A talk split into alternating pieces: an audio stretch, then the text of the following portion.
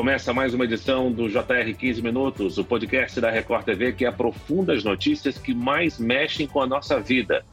Candidato à presidência, Vidia Vicêncio foi assassinado na saída de um comício na capital, Quito. O governo do Equador declarou estado de exceção por 60 dias em todo o país depois do assassinato a tiros do candidato à presidência Fernando Villavicencio. O Equador vive uma crise sem precedentes depois do assassinato do candidato à presidência Fernando Villavicencio. O ex-jornalista de 59 anos foi morto a tiros quando deixava um comício no dia 9 de agosto em Quito. Ele chegou a ser levado ao hospital, mas não resistiu.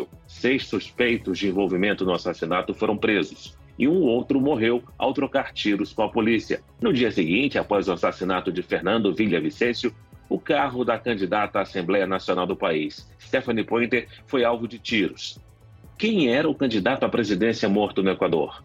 Esses dois crimes cometidos pouco antes das eleições são incidentes isolados ou o país já sofre com aumento nos índices de violência? O assassinato de um candidato pode mudar a eleição no Equador?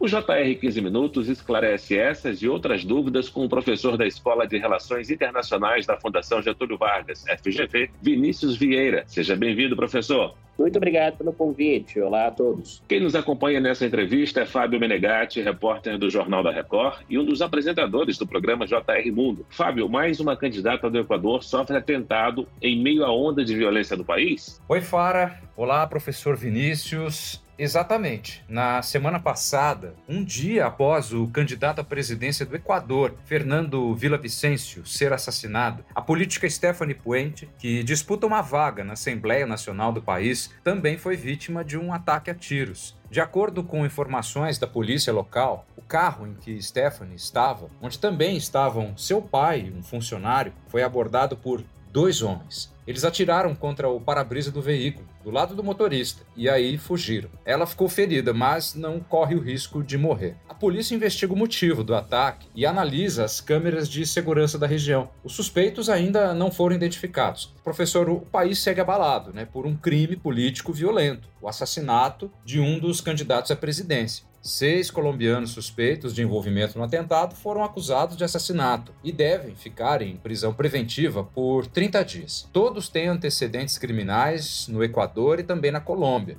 Esses dois crimes mostram a fragilidade atual do país, que nos últimos anos vem passando por uma situação delicada, tendo aumento nos índices de violência pública, né? Exato, Fábio. O que, que se passa ali no Equador de maneira bastante sucinta? O Equador virou rota do tráfico de drogas, principalmente por conta de escolhas ali dos cartéis mexicanos, que procuram fugir de rotas para mandar as drogas via Caribe, passando ali por parte da América do Sul, passando pelo Pacífico, Equador, depois Floresta Amazônica, Brasil, parte dessa droga, sem dúvida, fica no território brasileiro e o restante é exportado ali para a Europa. Portanto, é o crime organizado tentando influenciar mais uma democracia na América Latina. Fernando Villavicencio era um forte crítico da corrupção e do crime organizado. Inclusive, antes do atentado, falava que, apesar das ameaças, não tinha medo. Professor, ele não tinha uma longa trajetória na política, não é? Exato. Ele era um candidato que se valia ali da antipolítica, né?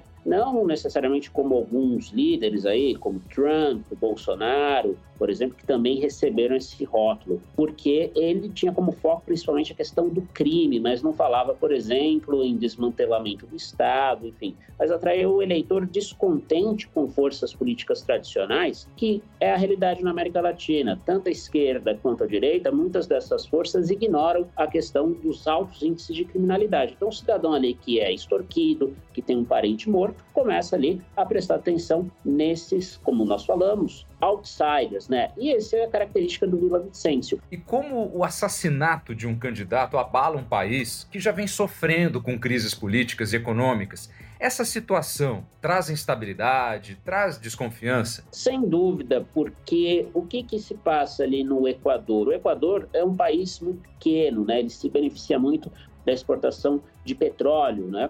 Então, ele tem ali toda uma economia muito voltada para a exportação de commodities. Com o fim né, da alta demanda por commodities aí por parte da China, sobretudo, houve uma série de instabilidades, começando ali com o fim do governo Rafael Correia, né? Ele elegeu o sucessor no fim dos anos 2010 que foi Lenin Moreno. Lenin Moreno, porém, rompe com Rafael Correia, move-se ao centro, à direita, e depois entra no poder Guilherme Lasso, que é o atual presidente ali por pouca margem, né? venceu por 52% dos votos. Também um presidente mais à direita. O presidente, porém, ele teve seu mandato abreviado por meio do mecanismo chamado morte cruzada. Ele sofreu uma tentativa de impeachment por parte da Assembleia Nacional e, pela Constituição do Equador, um presidente pode dissolver o parlamento. Foi a primeira vez que isso, esse mecanismo foi empregado. Laço não concorre à reeleição e vários candidatos aí disputam essas eleições. Além da questão da criminalidade elevada, tem essa questão da instabilidade política que foi gerada aí pelo mecanismo de morte cruzada, antes disso a tentativa de impeachment do atual presidente, e a isso se agrava, claro, a perspectiva econômica negativa por conta das características da economia equatoriana. Professor Vinícius Vieira, como o Equador, o país que já foi considerado seguro para turistas e moradores, se tornou uma região onde há um movimento crescente do narcotráfico e políticos são mortos a tiros? É necessário entender o que se passa no vizinho ao norte do Equador, né? a Colômbia. A Colômbia foi um caso de sucesso nos últimos 10 anos, com desmantelamento da guerrilha, as FARC, uma guerrilha de esquerda, porém a opressão aos paramilitares combatiam essa guerrilha junto com os remanescentes da guerrilha tinham ligações ali, como pesquisadores políticos bem sabem, jornalistas, com o narcotráfico. Então isso também impactou ali o Equador, né? Mas sobretudo, né, os cartéis mexicanos. Os cartéis mexicanos passam a usar o Equador como rota. O Equador nunca foi um país, como nós falamos nos estudos sociais, ciência política, com um Estado muito forte. O país estava despreparado para lidar com esse crime transnacional. As eleições do Equador de 20 de agosto foram mantidas, mas o país está sob estado de exceção pelos próximos 60 dias decretado pelo atual presidente Guilherme Lasso. A medida permite que os militares patrulhem as ruas para garantir o processo eleitoral. Agora, professor, o ataque pode mudar o cenário? A situação pode ser usada para fins políticos? Não tenho dúvidas, porque vamos aqui relembrar né, quem é o Vila Vicêncio. Ele era alguém que denunciava o crime, denunciava a corrupção. Então, nós temos aí dois cenários a observar até as eleições e que podem influenciar o resultado. Talvez essa morte né, do Vila Vicêncio faça com que as pessoas votem nos candidatos mais à direita, porque o Vila Vicêncio tinha denunciado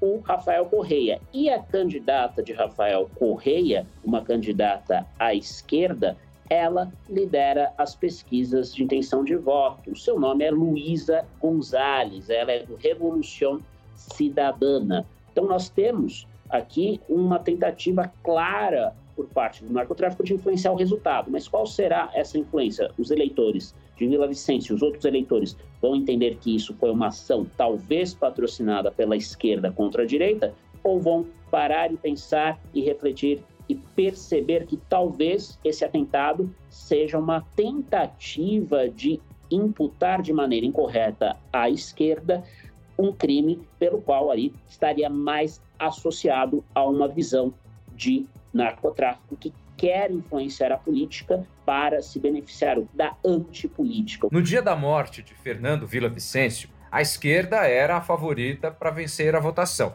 Mas toda essa comoção, o senhor acha que tem potencial para mudar os rumos eleitorais? Exatamente. Vamos lembrar como que geralmente eleitores reagem a atentados ao redor do mundo. Pegando como exemplo o que se passou aqui no Brasil. Tem toda essa discussão. Se em 2018 o atentado contra o presidente Jair Bolsonaro, à época apenas candidato, não lhe deu mais força eleitoral. Independentemente aqui de questões políticas, de preferência política, teria sido lamentável, como é lamentável Vila Vicêncio ter falecido, porque isso muda o jogo eleitoral. Ele estava ali, segundo em algumas pesquisas, em segundo lugar, ou seja, com grandes chances de derrotar Gonzalez, Luísa Gonzalez, que lidera todas as pesquisas. Portanto, nós temos aí sim grandes chances de que o jogo eleitoral seja mobilizado a favor da direita. Professor, independente de quem seja o próximo presidente do Equador, vai ter como um dos principais desafios, naturalmente, o combate ao narcotráfico. Exato, o combate ao narcotráfico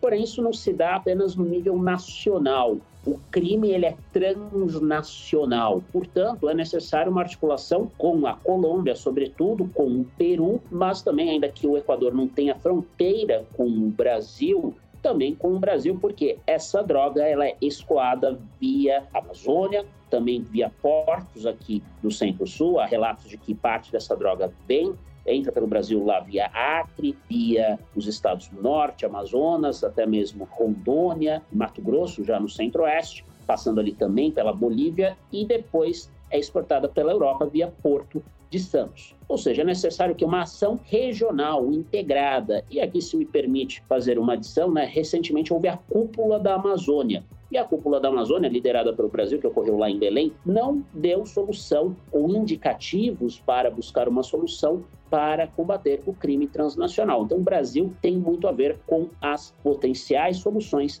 que o Equador pode vir a escolher para superar esse crime organizado em seu território, mas que, reitero, não depende apenas da ação da polícia equatoriana, de forças armadas, mas sim de uma articulação regional, haja que o Equador é um estado relativamente fraco, com pouca capacidade, as rotas do narcotráfico acabam impactando política e a segurança em outros países, o Brasil inclusive. É, e a crise política não é exclusividade do Equador. Outros países da América Latina, como o Peru, por exemplo, vivem com trocas de presidentes e eleições conturbadas. A Argentina passa por uma grave crise econômica. Além disso, existe uma ditadura na Venezuela. Professor Vinícius, por que os países do bloco enfrentam esse tipo de situação? A interpretação mais forte nos estudos acadêmicos, ela está relacionada ao declínio das commodities, dos preços de commodities. Há 10 anos, 2013, o que nós tínhamos? As commodities em alta. Algumas ainda continuam em alta, outras decaíram. E isso coincide com a redução dos preços em função da desaceleração do crescimento da China, que ainda cresce muito, mas não tanto quanto cresceu ali no começo deste século. Nós temos menos renda circulando nos países exportadores. É o caso, claro, do Equador, é o caso do Peru. Na Venezuela, que corretamente, como você disse, já é uma ditadura, nós temos ali uma outra dinâmica que se dá menos em função da desaceleração chinesa e muito mais é uma consequência do chavismo, do regime político liderado inicialmente por Hugo Chávez e agora, pós-morte de Hugo Chávez há mais de 10 anos, liderado por seu sucessor, Nicolás Maduro, com um Estado autoritário, um Estado que também tem conexões, segundo as melhores evidências, com o narcotráfico. A Argentina já tem um processo que combina elementos do Peru e da, do Equador, que cresceram muito na era de commodities, mas a Argentina tem aí problemas que vêm desde o fim da Segunda Guerra Mundial, em que eles não conseguem manter um crescimento econômico sustentável por muito tempo. Isso soma-se o quê? A essas incertezas que surgiram depois dessa desaceleração chinesa decorrentes da Covid, todo o problema relacionado à pandemia, as consequências pós-pandemia, mas agora, sobretudo, as incertezas da economia mundial em decorrência da guerra da Rússia contra a Ucrânia. Quer dizer, essa instabilidade de vários países da América Latina aumenta os desafios para a região. Professor, o senhor acredita que problemas como a pobreza, a fome, o desemprego são potencializados diante desse cenário? Sem dúvida, porque a população ela olha para os partidos disponíveis. Não é como, por exemplo, nos anos 80, em que a região também enfrentou grandes crises, Porém, na maior parte dos países, havia ali grande esperança com a democratização. Boa parte dos países estavam sob regimes autoritários à direita. Então, havia uma esperança que a democratização fosse via partidos de esquerda ou de direita, trouxessem melhorias. Essas melhorias ocorreram em função de transformações na economia global. A América Latina se beneficiou muito desse crescimento da China, o aumento da demanda por commodities, mas essa era de bonança acabou. E agora, tanto partidos democráticos à esquerda quanto à direita têm grande dificuldade de vender o seu peixe para o eleitorado, que dá espaço para políticos que se vendem como outsiders. Alguns parecem respeitar o jogo democrático, como parecia ser o caso do Vila Vicêncio e o movimento político que o estruturou aí, estruturou a candidatura dele. E não parece ser o caso, por exemplo, para falarmos de outro país que também está passando por grande estabilidade econômica, mas que ainda não tem uma influência grande do crime organizado, que é a Argentina, cujo candidato que lidera agora o processo eleitoral depois das eleições primárias agora de agosto é Javier Milei, que também tem uma postura antipolítica, mas já demonstra aí falas antidemocráticas, ou seja, essa crise econômica, social e também relacionada à área de segurança pública pode fazer com que os eleitores conscientemente escolham candidatos mais autoritários. Isso, no longo prazo, é prejudicial para a estabilidade da região. Muito bem, nós chegamos ao fim dessa edição do 15 Minutos. Eu agradeço a participação do professor da Escola de Relações Internacionais da Fundação Getúlio Vargas, FGV, Vinícius Vieira. Obrigado, professor. Eu que agradeço, muito obrigado, um abraço a todos. Agradeço também a presença do repórter da Record TV, Fábio Menegatti. Muito obrigado, Fábio. Eu que agradeço essa oportunidade mais uma vez de estar aqui com vocês. Esse podcast contou com a produção de David Bezerra e dos estagiários Lucas Brito e Kátia Brazão. Sonoplastia de Diego Marcondes. Coordenação de conteúdo, Edivaldo Nunes e Deni Almeida. Direção editorial, Tiago Contreira. Vice-presidente de jornalismo, Antônio Guerreiro. Você pode acompanhar o JR 15 Minutos no portal r7.com, nas redes sociais do Jornal da Record e nas principais plataformas de streaming. Te aguardamos no próximo episódio. Até lá!